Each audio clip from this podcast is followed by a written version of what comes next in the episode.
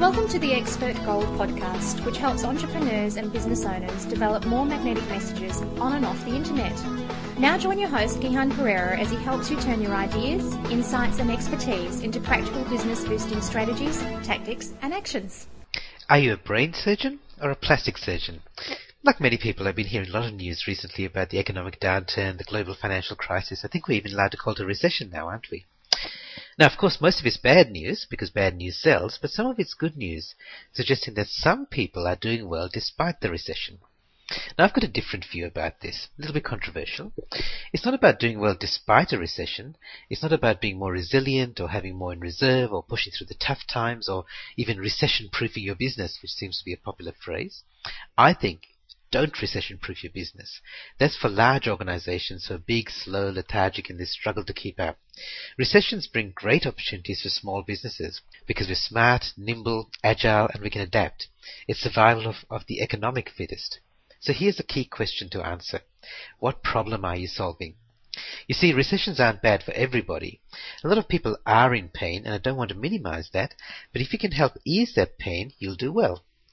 Just like doctors are in high demand when there's a disease outbreak. Firefighters are in high demand when there's a bushfire. High quality speakers, trainers, coaches, consultants, and thought leaders who truly understand their clients' problems are in high demand in a recession. So I laugh when I hear people say, I refuse to participate in this recession. I think that's like a firefighter saying, I refuse to participate in this bushfire. Or a doctor saying, I refuse to participate in this disease outbreak. So what's changed? Well, I think the balance has changed. See, in tough times, people are cautious, careful, protective, and they spend their money on security, protection, and creating certainty, and healing their pain. But in good times, people have money to spend, so they spend it on expansion, luxuries, nice to haves, and spoiling themselves. So what about you? Are you a brain surgeon or a plastic surgeon? They both solve problems, but they're different problems and they suit different times. Plastic surgeons thrive in good times when people want to feel good and can afford to pay for it.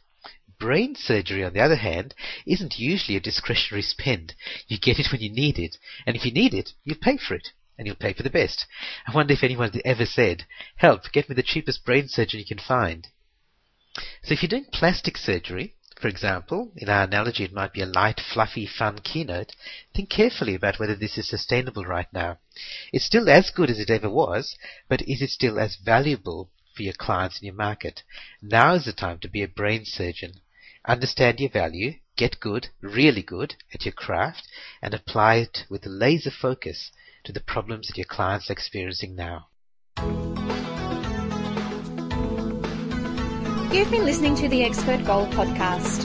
Visit us on the web at gihanperera.com. That's G I H A N P E R E R A.com. You can join the podcast, listen to past issues, and leave your comments, suggestions, and ideas.